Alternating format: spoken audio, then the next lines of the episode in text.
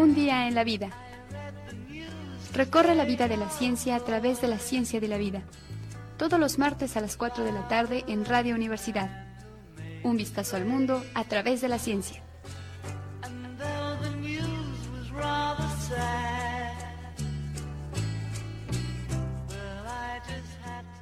Buenas tardes, hoy es 2 de febrero del 2021. Yo soy Marco Sánchez y les doy la bienvenida a este programa de comunicación de la ciencia que produce la licenciatura en biología de la Facultad de Ciencias Naturales. El teléfono de la cabina es 192 1293, teléfono para mensajes de texto 442-322-1077, correo electrónico cienciaradiouac.gmail.com y en el Facebook nos pueden encontrar en ciencia-uac. Este programa es grabado y debido a la contingencia que estamos pasando, yo no me encontraré en la cabina de Radio UAC, pero a través de los teléfonos o el correo electrónico por supuesto, con mucho gusto me comunicaré con ustedes.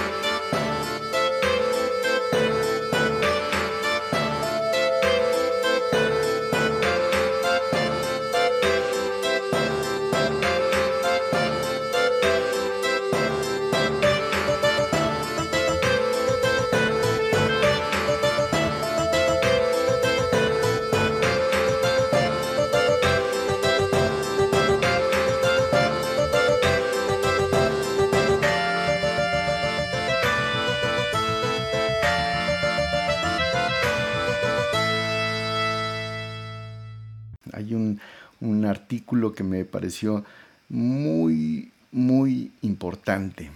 Es un artículo de la revista Nature, es eh, salido de la Universidad Rockefeller y hay otros grupos de investigación. Este mm, artículo que les voy a relatar eh, de manera breve eh, tiene que ver con la COVID-19 y tiene al menos tres datos que les voy a puntualizar. Primer dato, eh, se corrobora lo que se había publicado en semanas y meses anteriores.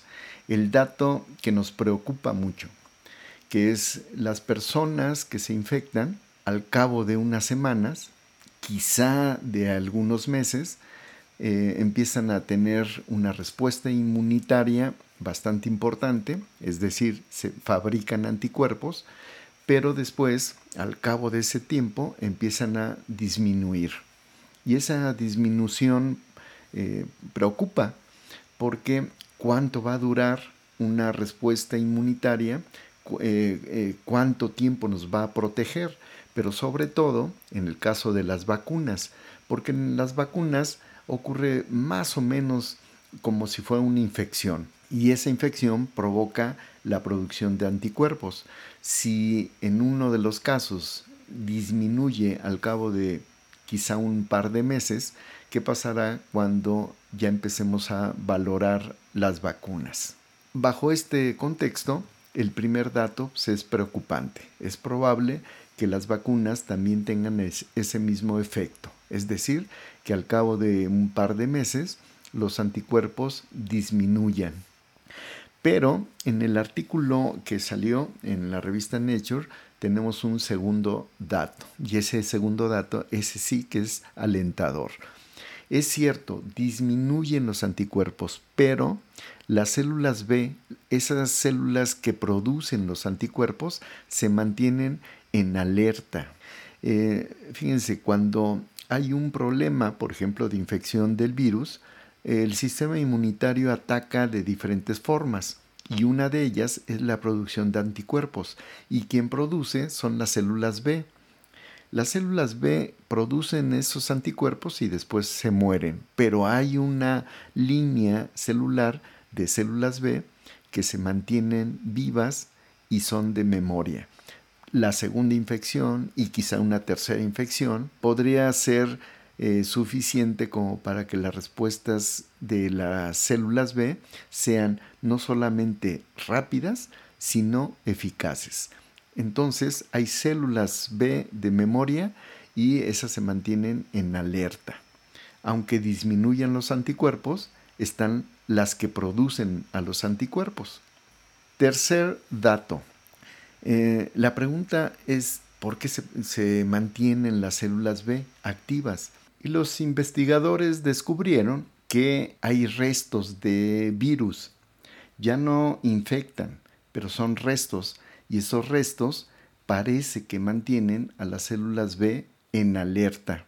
El cuarto dato es quizá el más importante, porque las células que están activas o están pendientes, son células de memoria, están alertas por si hay una segunda infección, producen anticuerpos que son más eficientes y su respuesta es más rápida.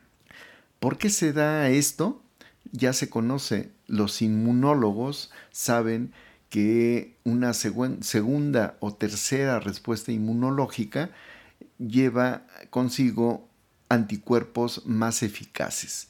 Los anticuerpos se seleccionan eh, esa selección depende del antígeno, es decir, depende del virus o de fragmentos de virus. Es como si fuera una selección natural y se seleccionan a los mejores anticuerpos para poder interaccionar con el virus.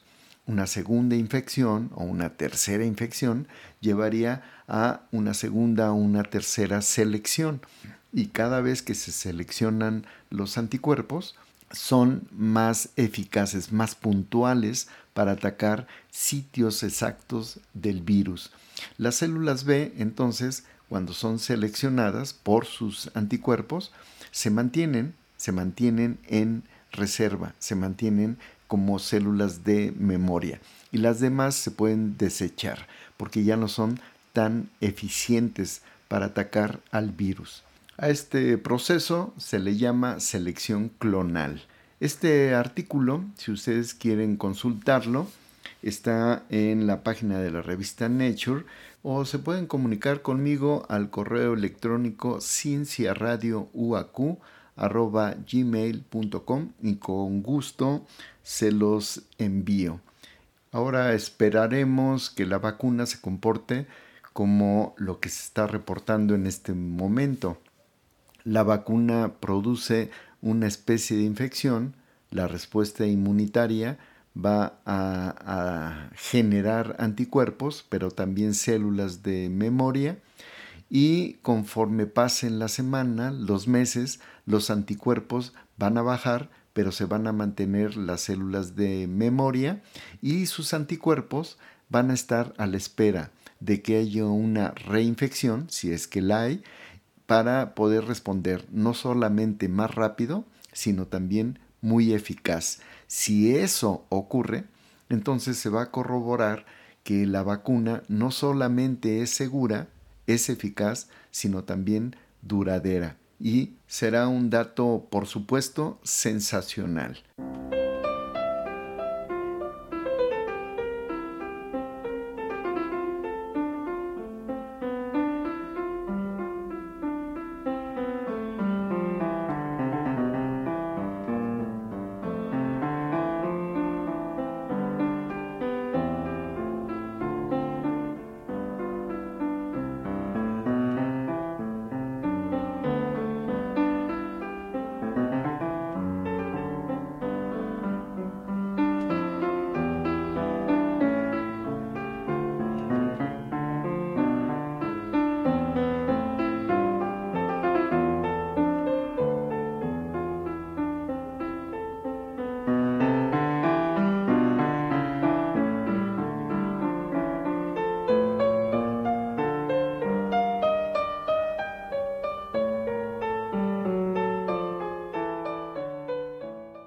Bueno, eh, hay una noticia pues triste, muy triste para la ciencia mexicana.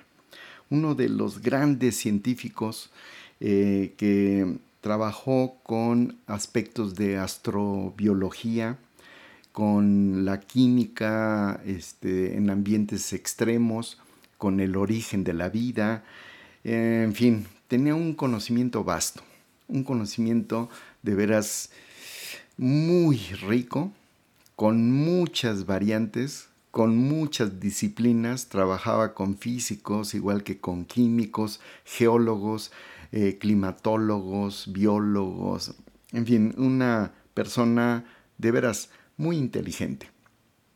Él murió el 28 de enero de este año. El jueves pasado murió y ustedes sospecharán ya, murió de COVID-19.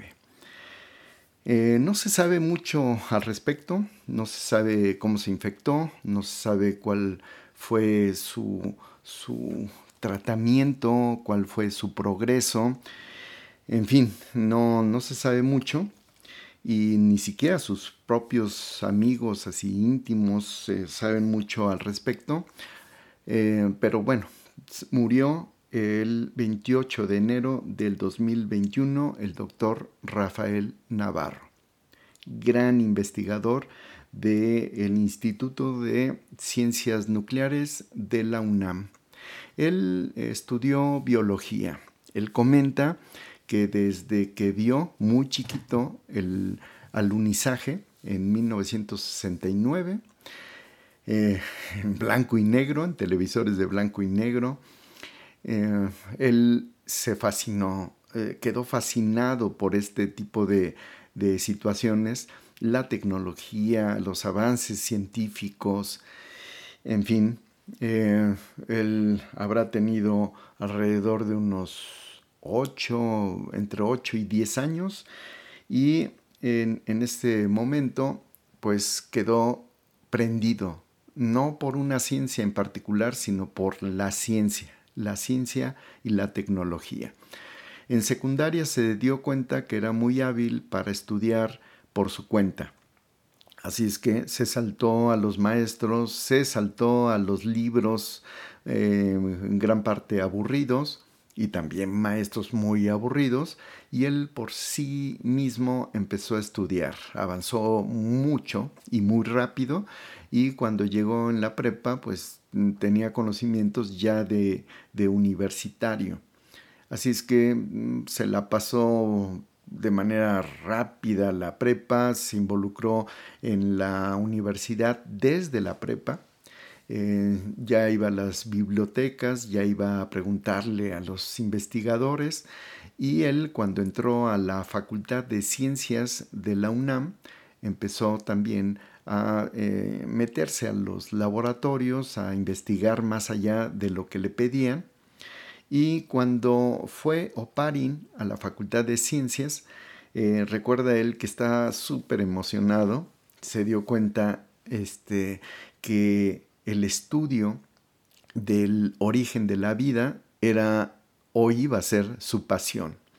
Eh, hay una anécdota que él siempre le gustaba contar, que estaba emocionado, era un estudiante eh, de, biología, apenas estaba estudiando la carrera, cuando conoce a uno de los grandes investigadores del origen de la vida y pues no sabía, no cabía en sí y de repente se acerca el doctor Oparin, se va acercando y se topa con él y enfrente de él le pregunta a Rafael Navarro, joven, le dice, oiga joven, ¿no sabe dónde está el baño? Y bueno, es una anécdota que nos hacía reír, siempre la contaba, pero él dice, pues fue mi primera interacción con uno de los grandes investigadores de un área a la cual él se dedicó, el origen de la vida. Eh, él estudió, repito, biología en la Facultad de Ciencias de la UNAM y después eh, estudió un doctorado en química en la Universidad de Maryland en Estados Unidos y sobre todo yo lo remarco que estudió con Cyril Ponamperuma. Este investigador que nació en Sri Lanka en 1923 eh, se pasó a estudiar a Inglaterra y después a Estados Unidos, formó un gran laboratorio que tendría que ver eh, con el origen de la vida, con la química en ambientes extremos, con eh, la hipótesis que manejaba Oparin. En fin, ese, ese legado que dejó Oparin y después Ponamperuma eh, en la cabeza de Rafael Navarro hizo que explotara todo su, conocimiento que traía arrastrando desde chiquito em, y toda la información que empezó a, acumular, bueno, la, sintetizó en una investigación que era, por supuesto, polifacética. Eh, eh, Rafael Navarro se incorporó al Instituto de Ciencias Nucleares de la UNAM y fundó, fíjense ustedes, el Laboratorio de Química de Plasmas y Estudios Planetarios. Un laboratorio único en América, eh, pues sí, era eh, estudiar un montón de cosas, ¿no? solamente era estudiar biología, sino las interacciones que tenía eh, con la química, con la física, con la astronomía, con cosas que sucedían en otros planetas o en las lunas de otros planetas. Él fue especialista en el estudio de las nubes de metano, los lagos de metano en Titán, la luna de Saturno. Y em, también se metía en aspectos del clima y algunas cosas que, aparentemente no tenían que ver como la física, la química y la biología de los rayos.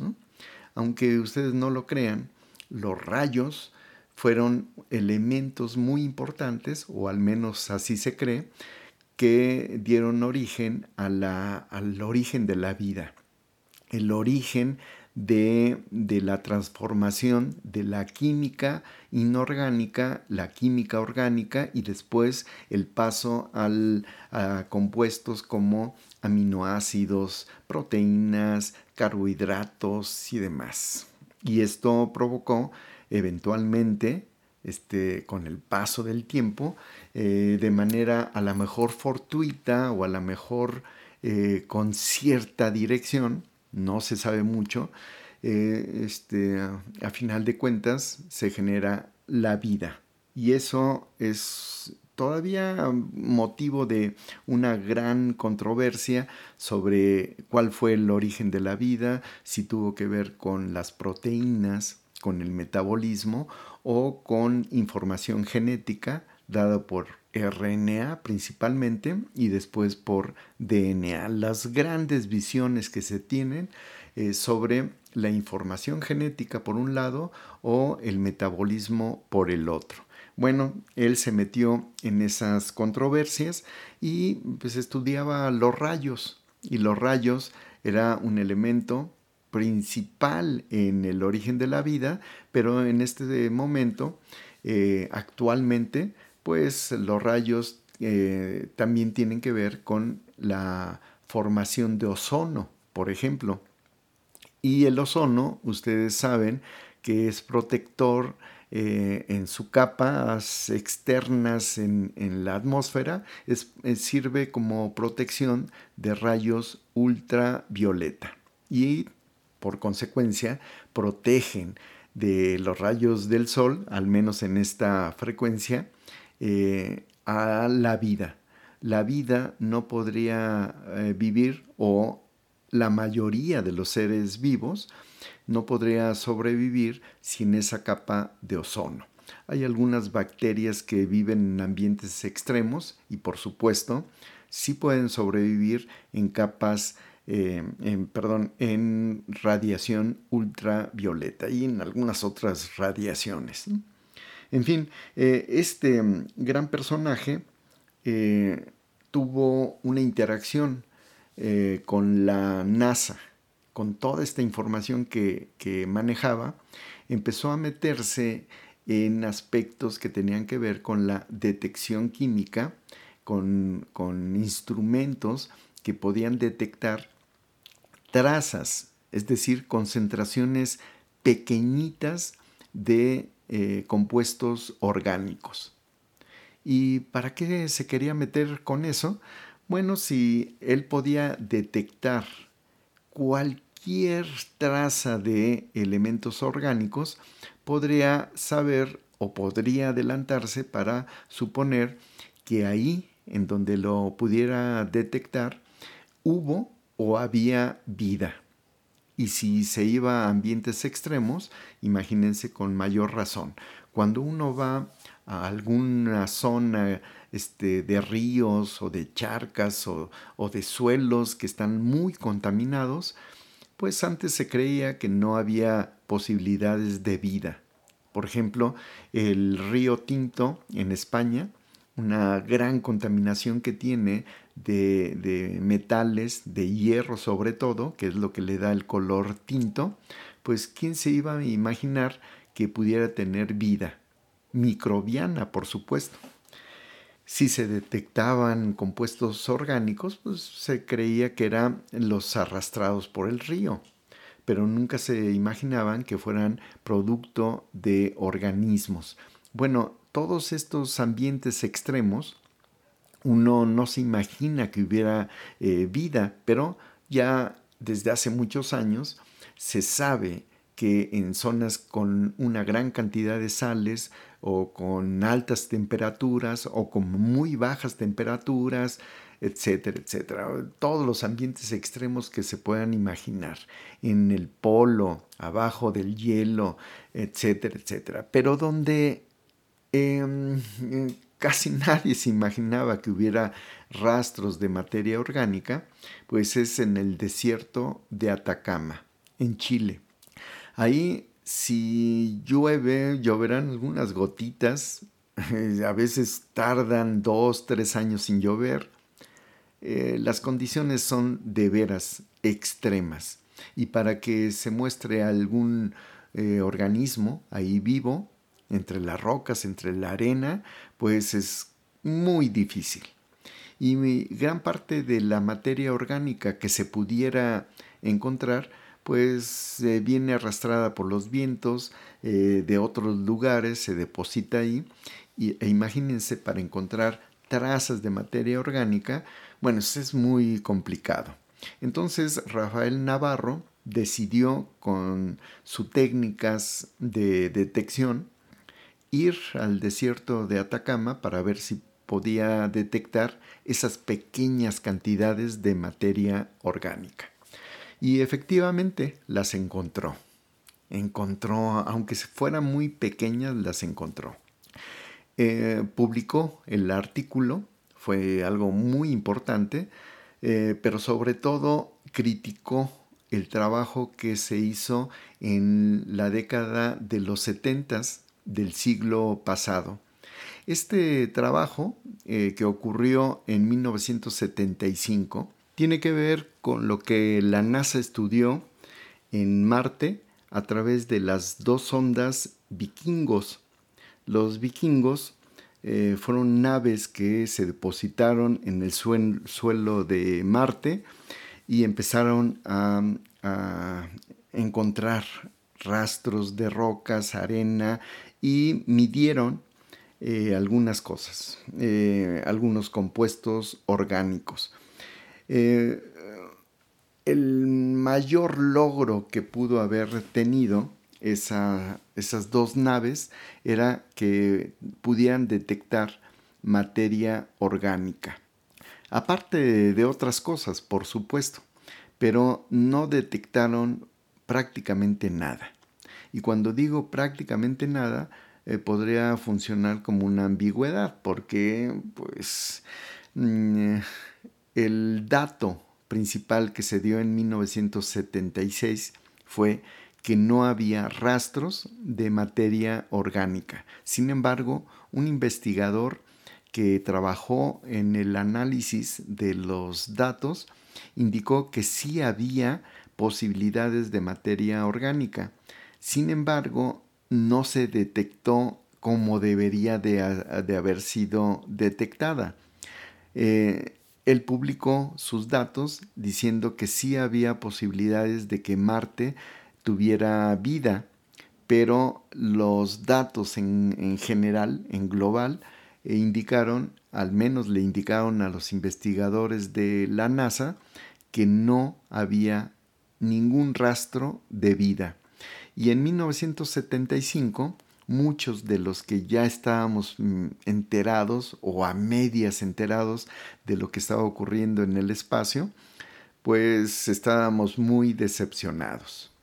Claro, yo era pues casi un niño de secundaria, sin embargo, era un dato que emocionaba a una buena cantidad de personas que estaban a mi alrededor y por lo tanto yo me enteré eh, pues de la decepción, la decepción del anuncio de la NASA de que no había ni un rastro de materia orgánica.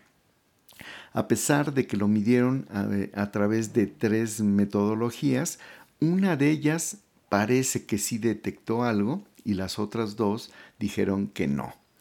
Bueno, regresando a lo que les estaba contando de Rafael Navarro, él fue al desierto de Atacama y ahí lo escogió porque las condiciones del suelo eh, parece que son muy parecidas a lo que se encuentra en Marte.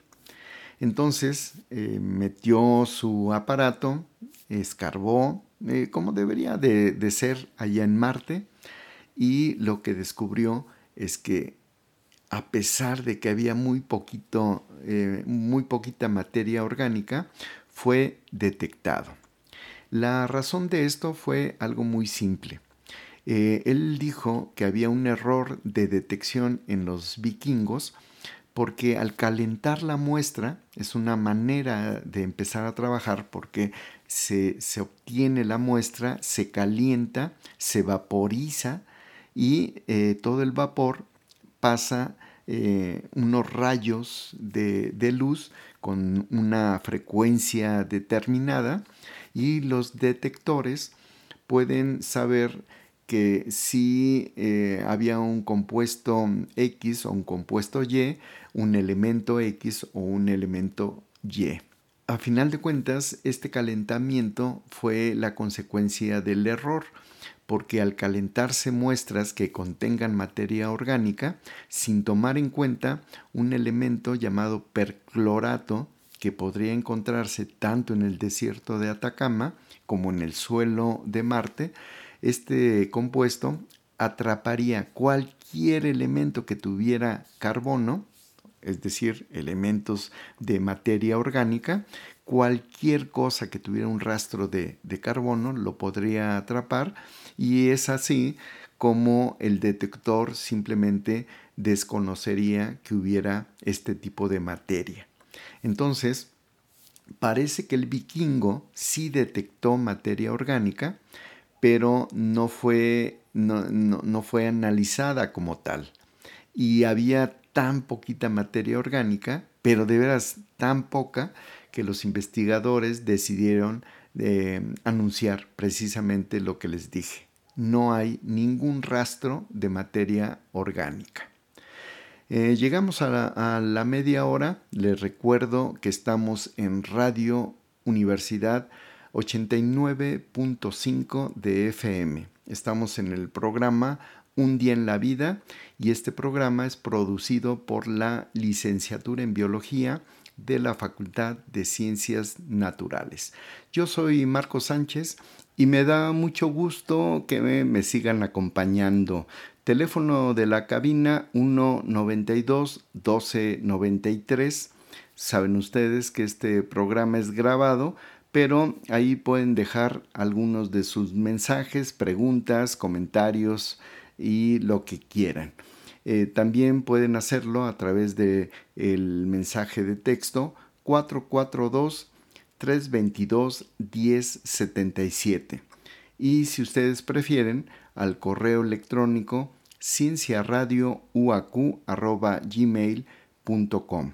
Tenemos el Facebook ciencia-wac, donde entre otras cosas pueden encontrar el link para poder entrar al Spotify y poder oír los programas anteriores. Continuamos entonces con la historia de Rafael Navarro.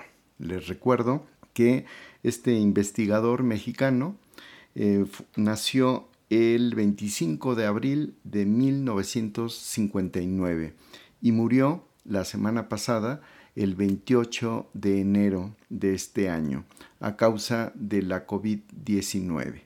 Rafael Navarro entonces, trabajando en el desierto de Atacama, eh, prueba su tecnología, sus métodos para detectar trazas, cantidades pequeñas de eh, compuestos orgánicos y lo que descubre es precisamente eso. Eh, a pesar de que hay una muy baja cantidad de materia orgánica en el desierto de Atacama, su tecnología fue eficiente.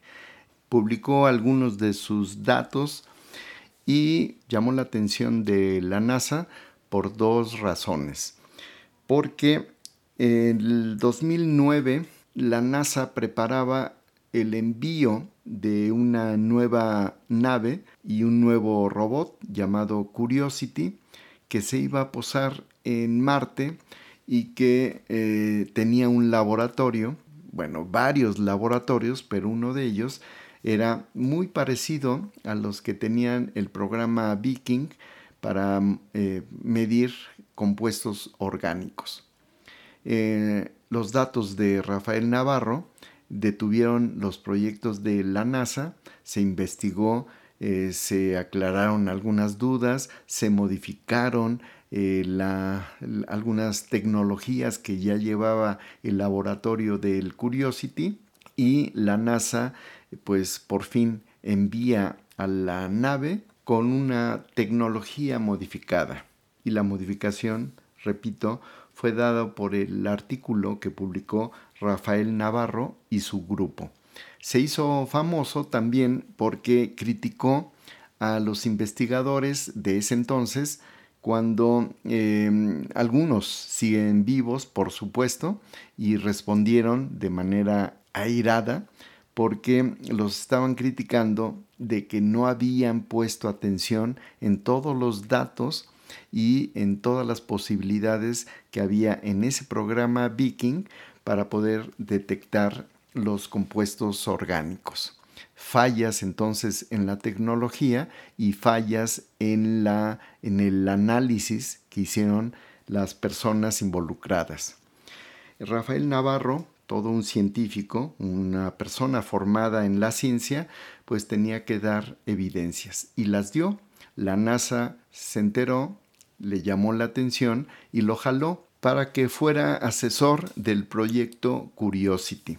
Y ahora, como sabemos, este robot que anda paseando por uno de los cráteres de Marte descubrió materia orgánica con la metodología de Rafael Navarro. Descubrir materia orgánica no quiere decir que haya vida, es más, no quiere decir que hubo vida. Simplemente estamos hablando de materia orgánica, es decir, de eh, compuestos que se pudieron formar por eh, aspectos puramente químicos, como si estuviéramos hablando del origen de la vida. Previo al origen de la vida hubo síntesis de materia orgánica. No quiere decir que hubiera vida, como tampoco si encontráramos proteínas, carbohidratos, aminoácidos, algo, algunas trazas de RNA y DNA, no quiere decir que haya vida. Pero es muy probable que si encontramos eso, es que hubo vida. En fin, eh, no podemos eh, afirmar prácticamente nada hasta en tanto no tener muchas más evidencias eh, que pues son pequeñas piezas de rompecabezas que uno va poniendo en el tablero y antes de completar ese rompecabezas uno ya se va dando cuenta de lo que está sucediendo. Pero hasta no completar ese rompecabezas, podemos ya eh, dar eh, información de primera mano y con bases.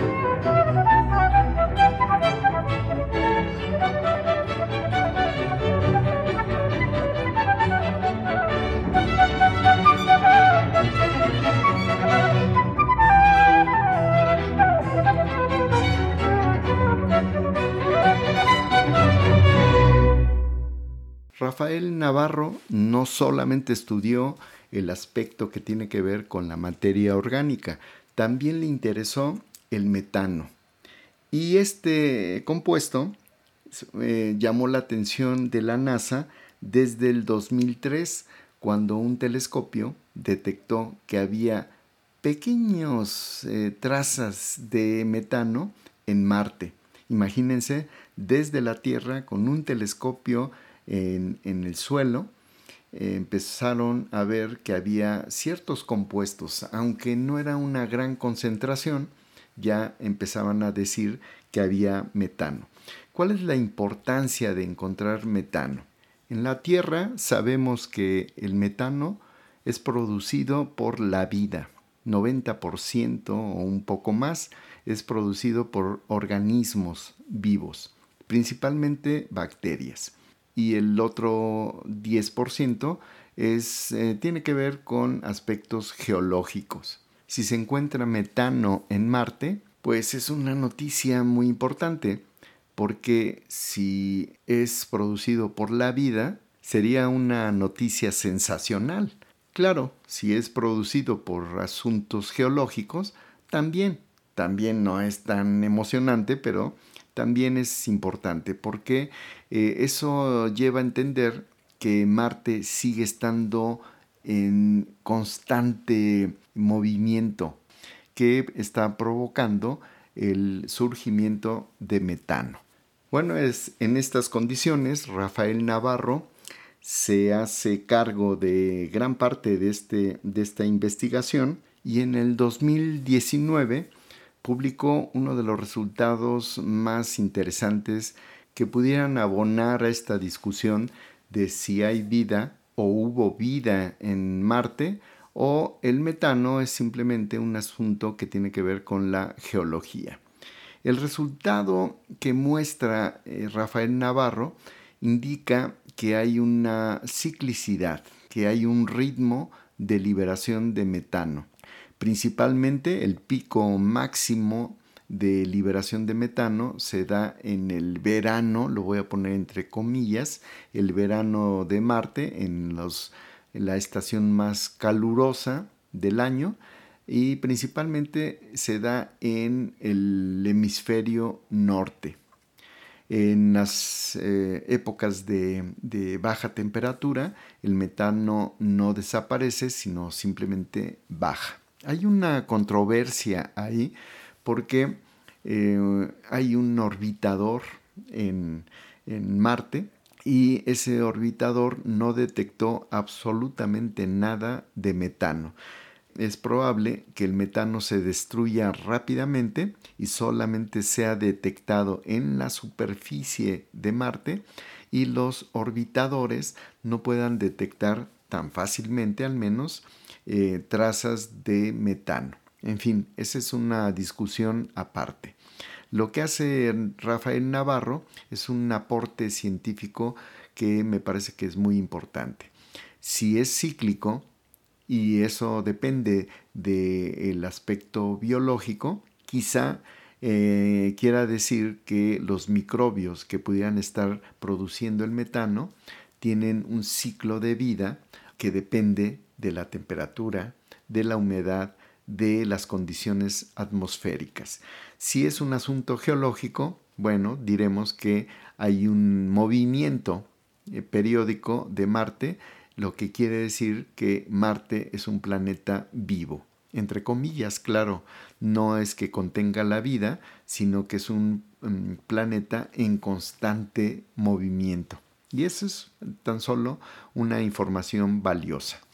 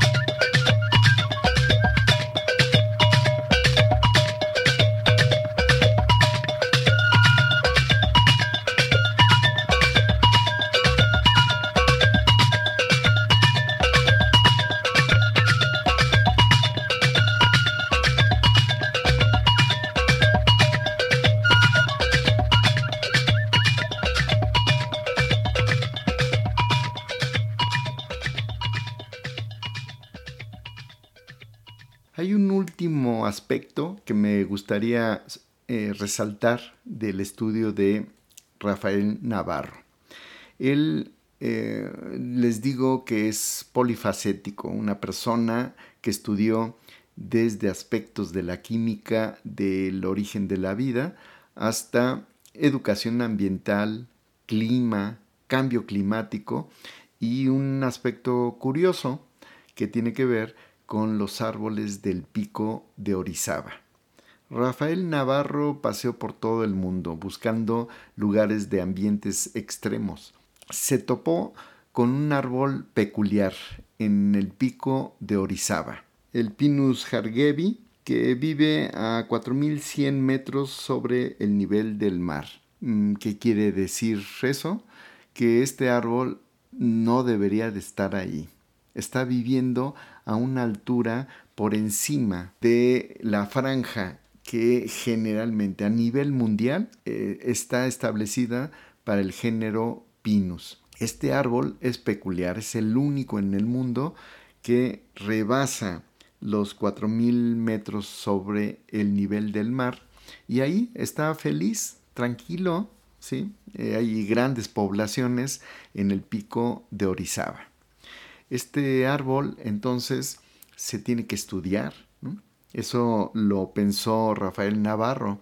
Es un árbol que vive a bajas temperaturas con un suelo muy pobre en materia orgánica, eh, vive en condiciones eh, extremas también de CO2, o sea, de cualquier gas, vive en condiciones extremas. La fotosíntesis podría ser difícil de, de hacerse, pero también otros elementos, por ejemplo el nitrógeno, en fin, ese árbol no debería de estar ahí. vive en ambientes extremos. Pero se parece, el suelo se parece al de Marte. Así es que empezaron a estudiar a ese árbol porque se piensa que en algunos años, quizá en unos 800 o quizá mil años, se pueda hacer una transformación del planeta Marte. Eh, estoy hablando de varios cientos de años porque apenas se está explorando, apenas se está viendo la posibilidad de que hubiera eh, trazas de materia orgánica y esas cosas. Y por supuesto no vamos a pensar que llegan y como en las películas se establece un astronauta ahí, eh, establece una, una estación eh, en Marte y empieza a colonizar y cambian la atmósfera. No, no, no, no es tan así. Eh, pero ya se está pensando en una transformación de Marte. ¿Qué tiene que ver el árbol de Orizaba? Bueno, cuando se estudia y se pregunta a un científico por qué ocurre lo que estoy viendo, empiezan a investigar eh, la asociación que tiene con microbios. Y cuando escarban y ven las raíces, la asociación que puede haber con los microbios, eh, resulta que los microbios le pueden ofrecer resistencia al árbol, a ese árbol que no debería estar ahí, pero está porque hay, micro, hay un microbioma, un grupo de microbios que pueden, eh, a través de la simbiosis, pueden mantenerse ahí vivos. Eh, le ayudan al árbol y el árbol también les ayuda. Es una simbiosis. Es una simbiosis peculiar. No ocurre en cualquier parte del mundo, ocurre casualmente aquí en el pico de Orizaba. Para aquellos que son alpinistas, para aquellos que les gusta esa actividad, eh, pues ojalá que les, les interese este dato, vayan al pico de Orizaba, con todas las precauciones, por supuesto, y, vean eh, a ese pinus. Y eh, ya me mandaron una fotografía alguna vez de una persona que aprecio mucho, de, que trabaja también en la UAC, y que me envió una fotografía eh, abrazando a un árbol y ese árbol parece que es el que vive más alto en el pico de Orizaba. Es el árbol que se está pensando que podría ser enviado a Marte. Se sabe la composición del suelo marciano, se hizo un, modelo de suelo marciano aquí, se, puso, eh, se pusieron algunas semillas de varias plantas y no hay ningún problema. El árbol puede, eh, eh, las semillas del árbol pueden germinar y puede crecer en suelo marciano. Por supuesto, para que haya una transformación de Marte como si fuera la Tierra, primero tiene que haber un cambio de temperatura, después un cambio de la atmósfera, eso quién sabe cómo le van a hacer, pero debe de haber un cambio atmosférico y después deben de hacer un tratamiento del suelo como si estuviéramos aquí viviendo en la Tierra con un suelo con deforestación, maltratado, eh, erosionado. Y bueno, eh, la manera como se trata a un suelo así es a través de los estudios microbiológicos. Eh, se trata el suelo geológica, edafológica y microbiológicamente y después se permite que haya plantas que empiecen a crecer. Algunas plantas pequeñas, por supuesto, y poco a poco, por una sucesión, le llamamos sucesión ecológica, empezamos a tener eh, una interacción suelo-vegetación que permite esa interacción. Poco a poco eh, irán creciendo plantas eh, de mayor envergadura hasta que después, si bien les va, bueno, digo les va porque por supuesto ninguno de nosotros va a sobrevivir estas investigaciones que les estoy contando, eh, en algún momento el suelo de Marte estará en las condiciones como para que una planta mexicana como el Pinus harbegi que pueda ser plantada en Marte. ¿Cómo la ven? Para finalizar, déjenme contarles que en la última entrevista que le hicieron a Rafael Navarro, el 15 de enero, nos recordó que en febrero 18 va a aterrizar una nueva nave en el planeta Marte y que va a ser algo también parecido a lo que está haciendo el Curiosity y algunos otros rovers. Y eh, la diferencia va a ser que esta nueva nave va a poder enviar material del suelo marciano hacia la Tierra, cosa que no había ocurrido en las otras eh, misiones. Y esto es un asunto muy interesante e importante porque ahora sí se podrá medir muchas de las cosas que no se pueden hacer allí en Marte. Y se van a tener pues las condiciones óptimas para poder definir si hay materia orgánica, si esa materia orgánica eh, proviene de algo que está vivo o estuvo vivo. Y creo que va a haber eh, mucha información y se van a esclarecer muchas de las preguntas que nos hacemos en este momento. El 18 de febrero de este año, por supuesto, eh, va a aterrizar una nueva nave en Marte. Ojalá que estemos al pendiente de eso. En esa entrevista también le preguntaron asuntos de ética de la investigación y vean ustedes lo que contestó Rafael Navarro.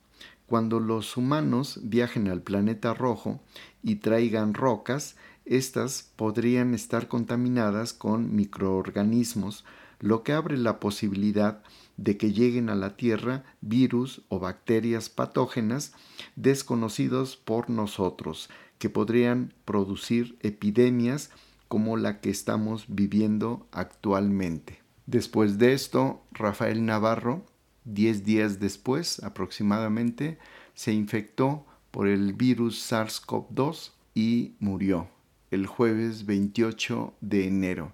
Este gran investigador científico mexicano dejó muchas cosas, eh, sobre todo estudiantes e investigadores bien formados y con una amplia oportunidad para poder interaccionar con organismos como la NASA, como la Agencia Espacial Europea, con eh, gente de Latinoamérica que es especialista en la detección de nuevos planetas, en fin, el legado es enorme.